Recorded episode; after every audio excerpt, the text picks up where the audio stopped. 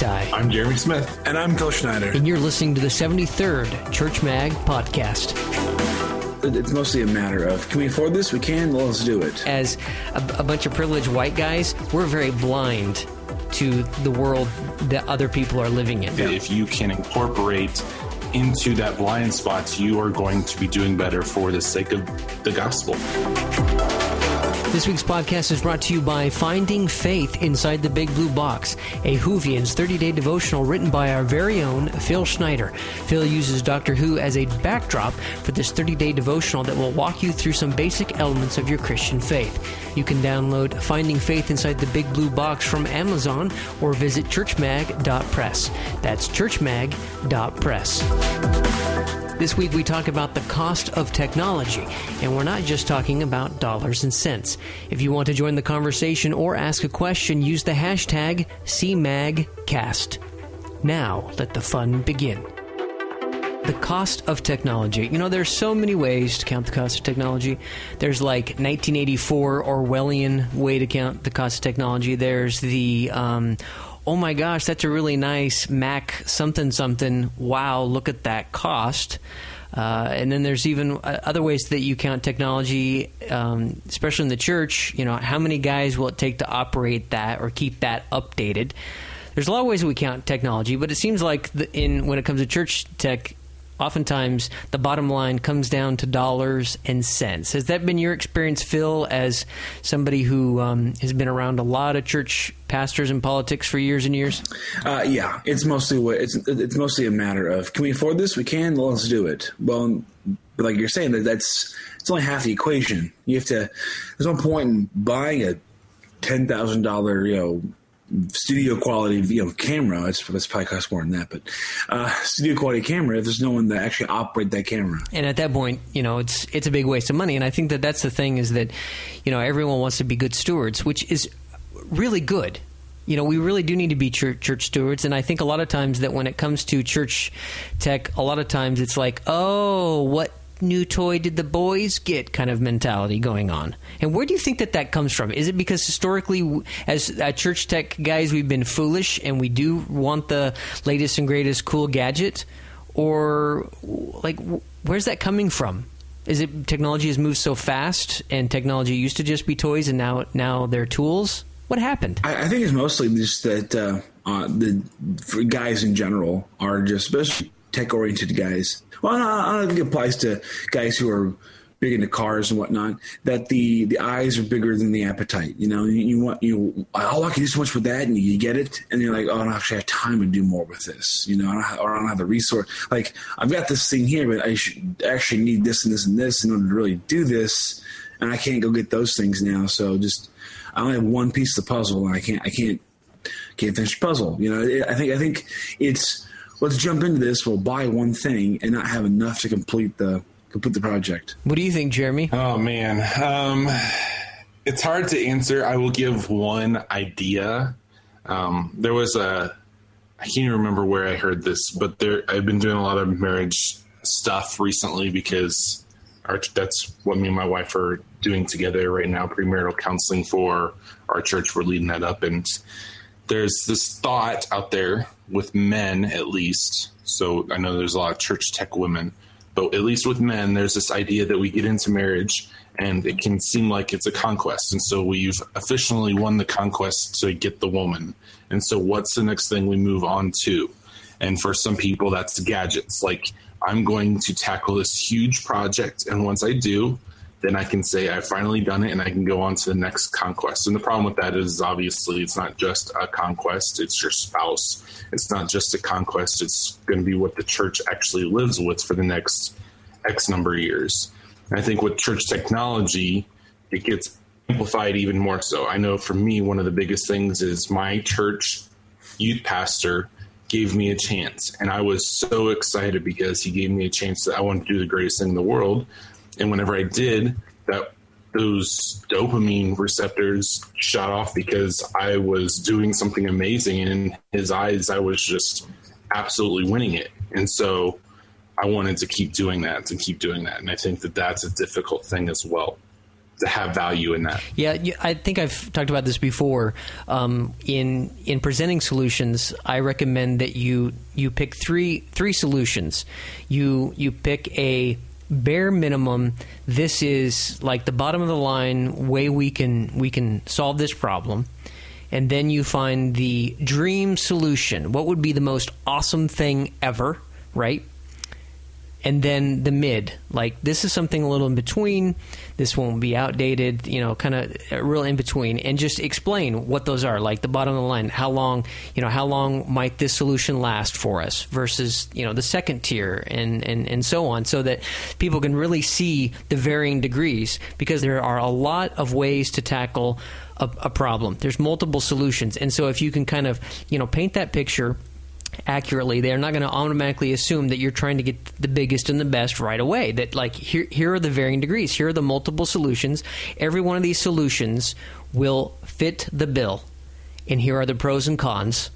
This is my recommendation, the one in the middle. What do you think? And and that's that can be a real a real uh, you know you're educating and you're helping everyone else go through the journey and the process that you've gone through to figure out um, to figure out the solution.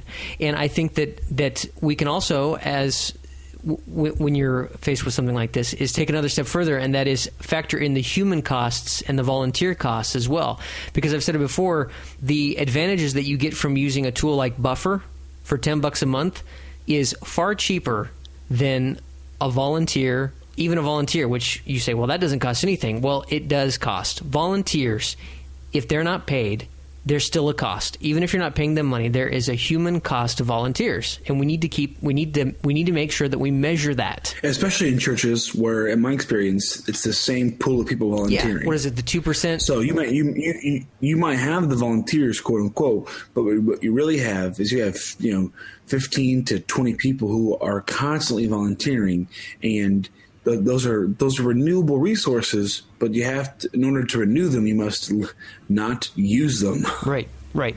Like mm-hmm. like if you if for instance you want to do social media better okay? Or you want to you want to spread out we'll, we'll use uh, co-schedule for an example.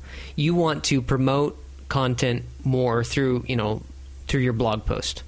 Now, you could manually, you know, every day go on there and take your most current post and maybe try to uh, schedule it out, or maybe go there every day and pick some posts and and and, and send a send a tweet and a Facebook message, or just after you've edited and prepared a blog post, go into co-schedule and then plot out every time you want to tweet, every time you want on Facebook, LinkedIn, you know, wherever you have, wherever you're broadcasting it, and you knock it all out really quick and it's done. And so that that uh, that I think co-schedule is like fifteen bucks a month.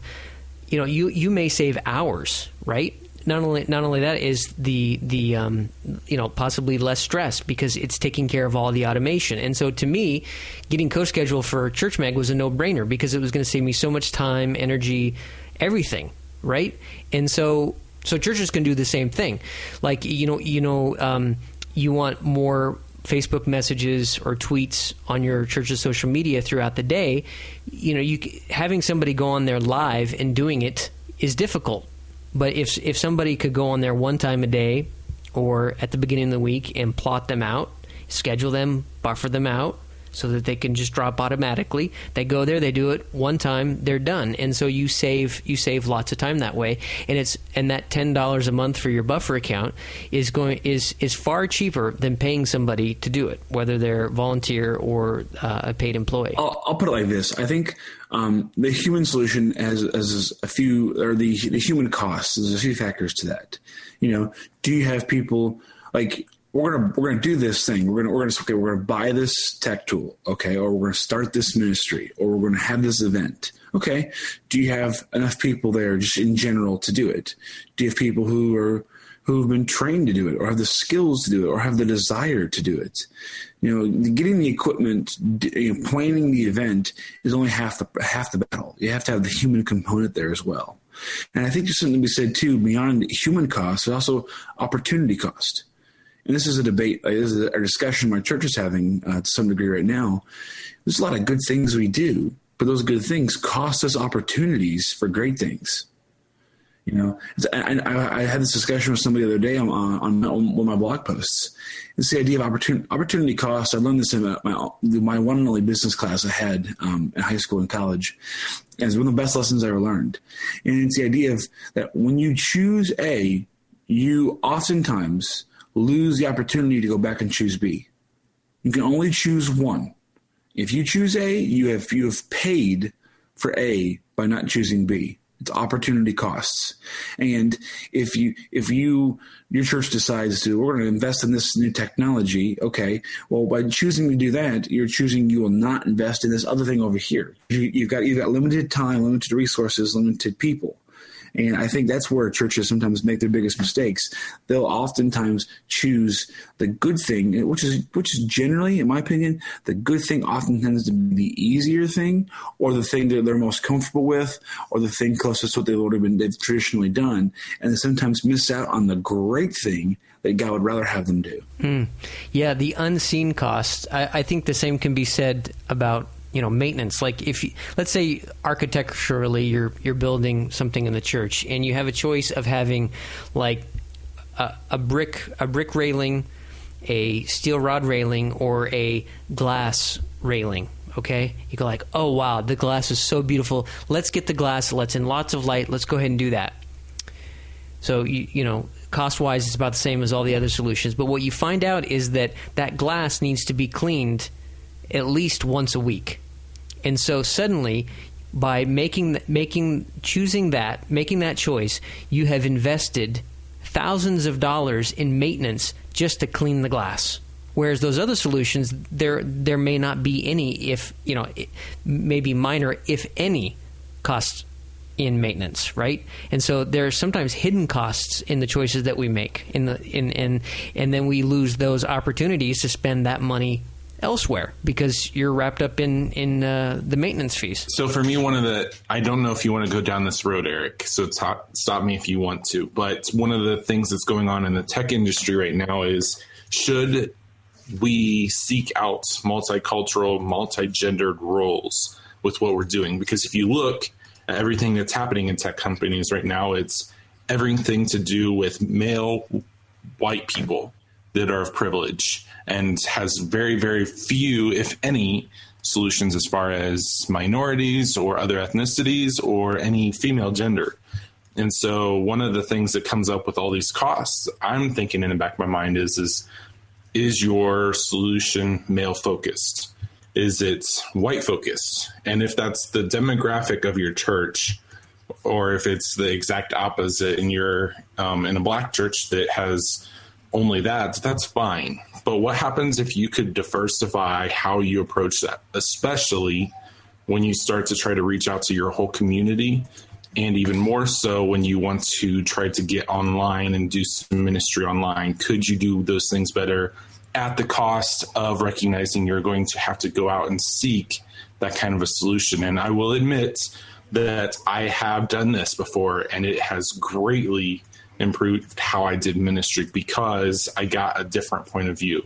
Now, our church was 99.9% white, but I was very intentional about trying to get women on my team because I didn't have that perspective and I was losing in that cost of trying to be able to do that better. What's a black tech solution look like? You know what I'm saying? I don't want to I don't want to get controversial here, but I understand your point to an extent, but I don't.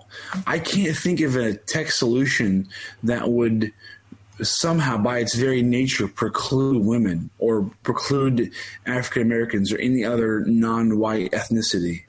It's not a matter of precluding them. It's a matter of right now the culture has very slowly changed, but is still pretty much in this idea that women get to do cutesy fun stuff. They get to do things that are very nurturing and leave yeah, the math and science to us. Oh, we'll have you do social media. See, church tech, and don't get mad, Jeremy, in many ways has very little to do with math or science.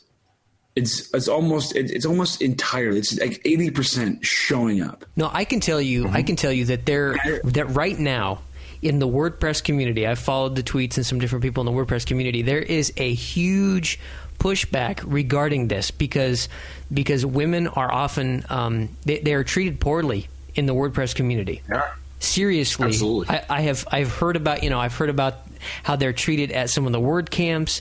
There's I mean it is it is boys club to the to the to the most worst degree. It isn't cute boys club. It is like disgusting boys club going on. And I think it's a mentality uh, it's a mentality shift. I think is ultimately what it is because there isn't you, you can't say well this is a gen- necessarily a gender specific tech solution or a certain race or certain economic, but it's your perspective when you look at it. I mean, just look how long it took to have multi-ethnic emojis. Like that took forever, and now now we finally have them. Okay, and then. Um, working with Open Church, one of the, one of the things that we're doing with our platform is we want it to be a global platform.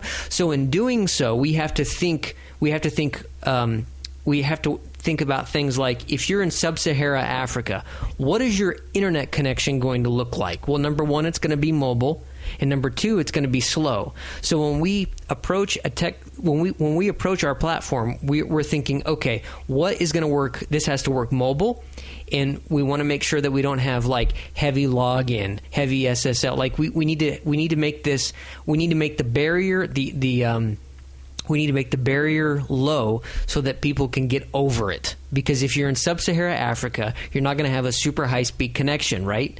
And you're not going to have to, you know, you don't want to deal with lots of logins and stuff like that. We can have that as an element for those that want to use it, but we need to make sure that that that we include everyone in that in, in that as well. Um, and so I think really it's a mindset is what Jeremy's is putting at because like you said, like how can it be gender or race specific with your tech solution? Well, if you start if you start thinking in those terms, thinking more broadly, I think you'll be surprised with how often it may actually turn up. Because I think as a, a bunch of privileged white guys, we're very blind to the world that other people are living in. And I think that if you, I think that if you make it just about the physics with the electricity going from one point to the next point, then absolutely. It doesn't matter what gender or race you are but once you start adding in the budgets and the awareness of the room and how you're impacting people during worship and trying to work with the worship team before and after as well as the pastors if you're trying to be able to recruit other people to join your team if you're trying to develop what camaraderie looks like if you're trying to make an impact in your church and community it has nothing to do with the physics. And it's absolutely trying to invest in that relationship beyond but including culture Yeah, I I, I want to be careful here too because there's definitely an issue. Um, I'm, uh, the like, the whole GamerGate thing last year or earlier this year, maybe it was, was just just further proof the internet has not been the great globalizing force we think it is. You know, It was all it does is all it does is amplify our preconceived notions, our our stereotypes, and our, our deeply held prejudices. But I think sometimes we can create the, the church. It can be one of the slowest moving cultural forces in the world. It's just it's just painfully slow, just ridiculous. Okay, absolutely. And and I've said this before, but but for the church to to serve the infinite Creator, we are sometimes infinitely uncreative and infinitely uninnovative. It's just amazing how, how terrible we can be in, this, in these areas. But sometimes too, I think some well-intentioned people uh, in the church can begin looking for solutions to problems that don't exist. You know, does it make sense? Like if someone were to come to me and say, "Pastor, I want to uh, implement some things here to increase the diversity of volunteers we have in the sound booth," I would say, "Okay, well that's that's fine. Let's let's do that." But in the back of my mind, I'm thinking, well, you can't increase the diversity of the sound booth when our church is 99.9% white people. You know, so it's Sure. That, that's and that, that's where we need to increase the diversity of our church. But then again, our church is situated in a community that's 95% white people. So we're not too far off our demographics. And that's where I think I want to be careful here because I don't want people to start thinking, why I, I, you know, I got to solve the problem of getting, getting rid of all these white males in the sound booth. Well, not necessarily. You know, it's it's all all of your ministries should reflect the demographics of your of your situation. And i don't think you get rid of anybody Oh I don't no! think that's I, I, the you weren't saying that. I know you weren't saying that. I got that. but you but you but you go for trying to understand where your blind spots are and i think that Yeah. if you can incorporate into that blind spots, you are going to be doing better for the sake of the gospel. Yeah, definitely. And I, and I think that too, there's some ministries will always be, um, uh, some groups. This is to sound terrible. I can't think of a better word though, but but I'll, I'll say like this: nursery workers will always be predominantly female. There might be some men in there. I'm not saying there shouldn't be, but it will, be predominantly female. And I think that by and large, like tech stuff will still be predominantly male. But you need to have your eyes open. I'm not saying we should hold to that or, or look to, to do that, to make it a rule. But we should accept the fact that it might always be that way. Okay, or that for the, the time being, until the larger culture shifts and we and we and we begin to uh, encourage. Uh, young women to do more from a, an engineering or a, computer computer tech uh, background for their for their schooling, it's going to be that way. And we don't need to we don't need to force diversity. We need to encourage diversity. There's a difference though between trying to uh, recognize what could be and what your intentionality is. And I think you don't actually force diversity, but you in the biggest debate is is are people just doing it for the sake of doing it? Because they want to have a good perception. And that in and of itself is wrong but if you allow yourself and force yourself to realize some of the best consequences and i mean consequences in a positive term if you have some of the best consequences in this process because you have forced yourself to understand that there might be deficiencies then you are actually extremely growing yourself in that process. And so I, I recognize that's but that's a huge debate of people are just doing it for the sake of doing it when that's not the case. We're just willing to let ourselves have that blind spot, which is a huge counseling issue, but we won't get into that because we've had enough time, psychotherapy time. So I think that recognizing that our own deficiencies play out in our even our deci- decision of no i don't want to do this because it's a waste of time and you're just forcing us to do something we don't want to do. Yeah i, I think a lot of this has to do with mindset because i would challenge anybody. When you th- if you think of people that you could recruit for tech in your church chances are you're, you're not you're not thinking of somebody who's who's female. Absolutely. I mean let, let, let's be honest I mean, that, that's what happens. When you go to recruit, what are you thinking of? The best white guy I can get. Exactly. I, I, would I would argue best guy. That that's the default people from. But I don't think people default to race. I maybe they do, but I don't, I don't necessarily do that. But then again, I don't, have, I don't, have, I don't have any options in my church to do. I've seen some some memes and funny videos uh, done by Asians for Asians about stereotypes. I think there's plenty of Asian stereotypes out there that would then would, would play an interesting. They, they would have an interesting take. You know, they go into a church. Are they suddenly trying to be recruited for tech because they're Asian? I mean, I, I can't help but wonder. I have no clue, right?